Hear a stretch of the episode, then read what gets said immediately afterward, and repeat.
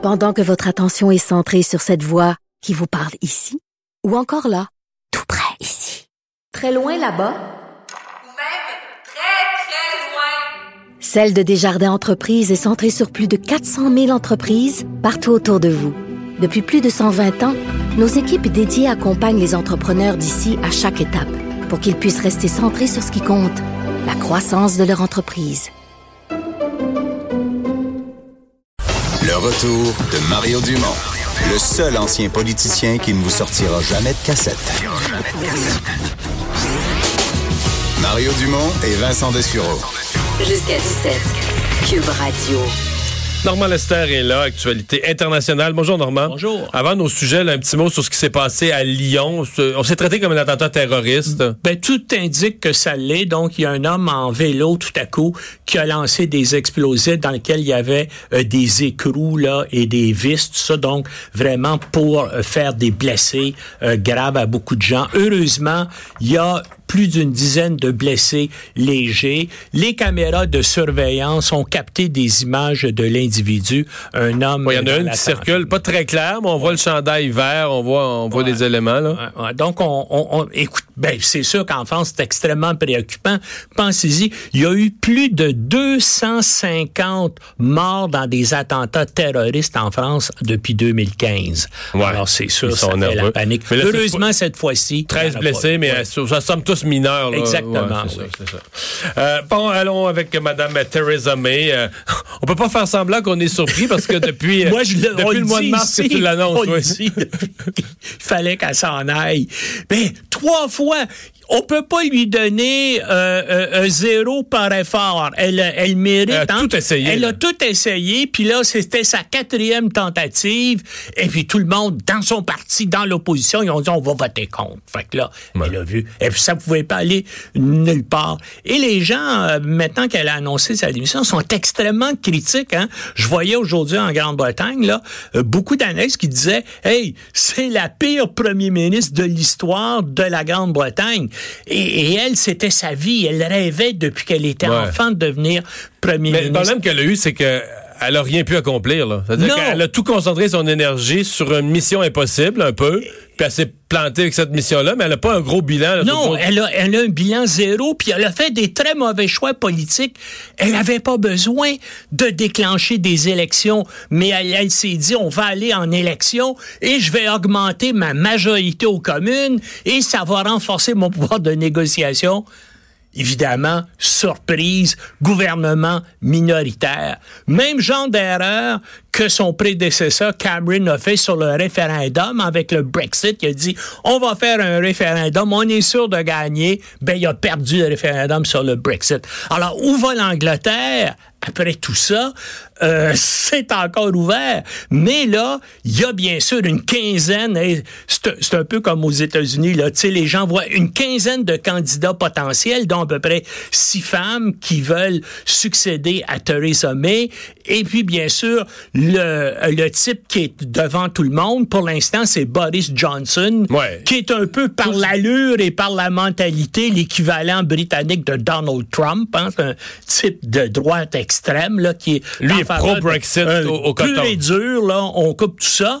Euh, maintenant, est-ce qu'il va rester en tête? Qu'est-ce qui va arriver? C'est bien difficile de euh, le prédire, mais inévitablement, d'après moi, on va vers des élections une fois euh, Qu'il y aura un nouveau chef. des élections générales. Parce Puis euh, moi, Est-ce qu'il y a la moindre chance? Les conservateurs, donc là, se choisissent un nouveau chef, il arrive au Parlement, donc le nouveau chef du parti majoritaire, du parti qui gouverne, devient le premier ministre ou la première ministre. Est-ce qu'il y a une- la moindre chance que cette personne-là puisse réussir ce que Theresa May n'a pas réussi, c'est-à-dire j'ai aucune chance. de, réussir quelque chose en matière de Brexit? de- il faut, il faut qu'il aille devant le peuple avec un projet précis, structuré. C'est ça. Il peut pas avoir un, un- un projet qui va plaire à tout le monde.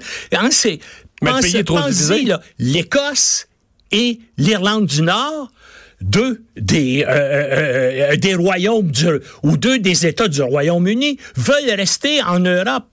Alors, Au comment- point de menacer que Ben s'ils oui. font le Brexit pur et dur, Ben oui. eux vont peut-être se séparer Ben du oui, Royaume-Uni. ils vont peut-être se séparer du Royaume. Hein, veut dire, c'est, euh, la Grande-Bretagne entre dans un moment décisif de son, Et- et- de son ouais. histoire, puis on voit pas comment ça va finir. D'après moi, en tout cas, il va y avoir un nouveau référendum, et là. Bien sûr, les gens vont refuser le Brexit. Mais En ça, c'est- cas, mais ça, c'est loufoque. Je veux dire, ça, c'est pour, la, pour le Royaume-Uni, c'est rentrer à genoux, c'est revenir à genoux dans l'Europe. Ben oui, oui, mais ils Ça, pas le choix parce que c'est la ca- c'est ça ou la catastrophe Non, non, je économique. comprends. Mais je veux dire, c'est l'équivalent de Oui, oui. tu fais une scène à ton boss, tu l'envoies promener, tu te dis garde ta job, mets-toi là où je pense, puis tu claques la porte, puis tu reviens trois semaines après, puis tu dis je trouve pas d'autre job, j'ai besoin de gagner ma vie, tu me reprendrais-tu? C'est l'équivalent de ça. Mais là, c'est après trois ans de chicane politique inutile. Tout ça, dans le fond, c'est- inimaginable ce qui se passe en Grande-Bretagne. Puis comme je dis, d'après moi, ils n'ont pas le choix. Ben s'ils sortent, c'est la catastrophe. Et tout le monde le dit, là. Il n'y a aucun, aucun analyste euh, Économique. économique sérieux qui dit que ça va réussir. Tout le monde dit que ça va être une catastrophe. Qu'est-ce que tu veux? La, la Grande-Bretagne va se séparer de son principal marché économique. Donc, tous les échanges, ça va être... En tout cas, ça va être une Mais catastrophe. c'est ce que. Theresa May voulait Ben oui. éviter en disant on va sortir Puis on politiquement, sortira pas vraiment. mais on va garder une entente pour la. Ouais, c'est Puis là, ben, les Européens en ont assez aussi. Là, le plus drôle, c'est que là, en fin de semaine, là, on, on vote, tu sais, les élections européennes, là, il y en a qui votent aujourd'hui, demain, dimanche, et les Britanniques votent. Oui, oui, ben, ils sont encore Ils dedans. sont encore dedans. Là, ils votent pour quelque chose, dans un parlement où ils veulent sortir. C'est- Ben, ou officiellement, ils veulent sortir, mais les, les derniers sondages indiquent que maintenant, il y a une majorité d'Anglais là, qui disent Oh là là, On est plus sûr qu'on veut sortir. ouais, ouais. Euh, aux États-Unis, revenons aux États-Unis. Euh, donc, euh, c'est toujours euh, la- la- l'espèce de confrontation entre l'exécutif et le législatif. Oui, oui, mais là, ça atteint, comme ben moi je le dis ici puis ailleurs depuis, euh, euh, depuis à peu près trois semaines.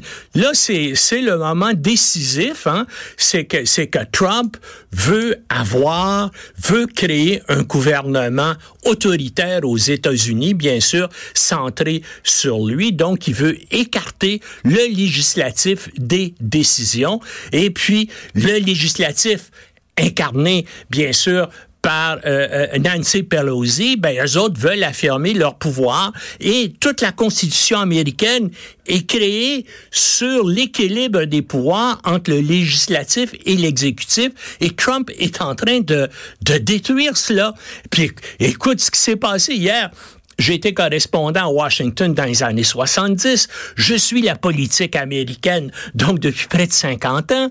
Mais j'aurais jamais imaginé entendre ce que j'ai entendu hier, où tu as la représentante du euh, pouvoir législatif qui dit au sujet du président, donc le représentant du pouvoir exécutif, je prie pour lui et je demande l'intervention des membres de sa famille pour sauver le pays, laissant entendre clairement Qu'il pense qu'il est malade mentalement. Et lui réagit dans la demi-heure. Ben, elle l'a en- piqué. Tout le monde dit elle l'a piqué au vif là, par la ben pire. là, euh, ben oui. Et lui réagit immédiatement en l'appelant Crazy Nancy et en disant je suis un génie très stable. Et là, il a demandé trois personnes avec qui il travaille. C'est vrai hein, que je suis un génie très stable. Et là, les trois, bien sûr, bêtement, ont dit oui, Monsieur le Président. Tu sais, c'est, est-ce qu'on peut...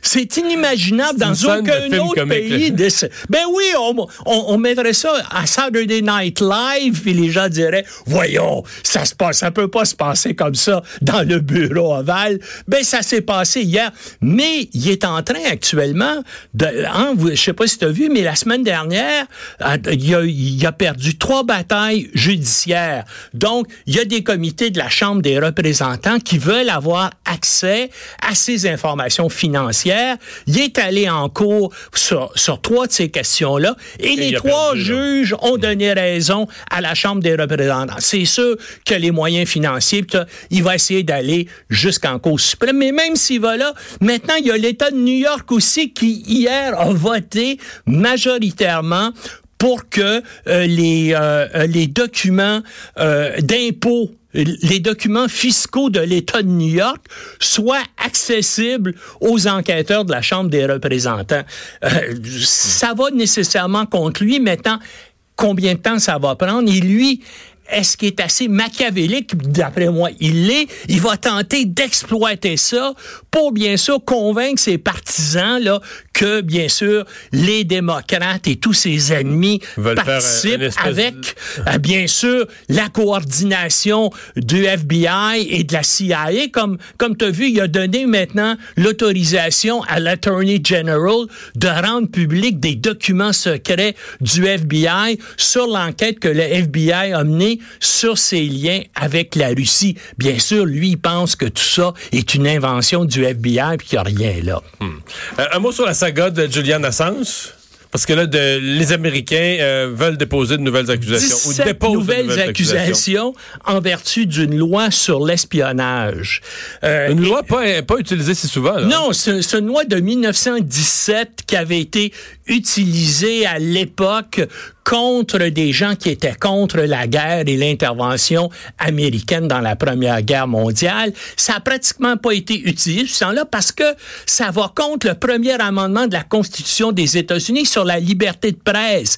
Et jamais aux États-Unis, dans tous les cas passés, où il y a eu des documents secrets, des documents militaires et des documents secrets de l'État qui ont été coulés à des médias d'information.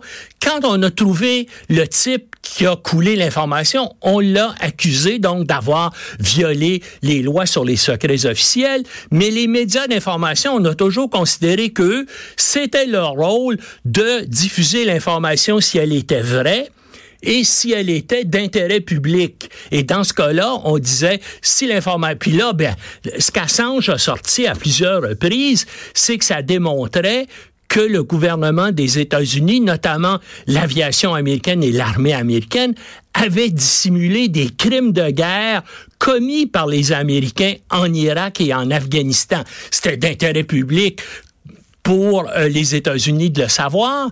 Mais là, en, poursuivant Assange pour espionnage, ça veut dire maintenant, ben, les médias, en tout cas américains, craignent que dorénavant, tout le monde qui va recevoir des fuites ou des documents d'intérêt public qui montrent qu'il y a eu de, la passe-passe et des choses illégales qui ont été commises, ben, qu'ils soient poursuivis par l'État. C'est ça qui est en cause. Ouais. On va suivre ça. Merci beaucoup, Normand. Au revoir. On s'arrête les sports dans un instant. Le retour de Mario Dumont.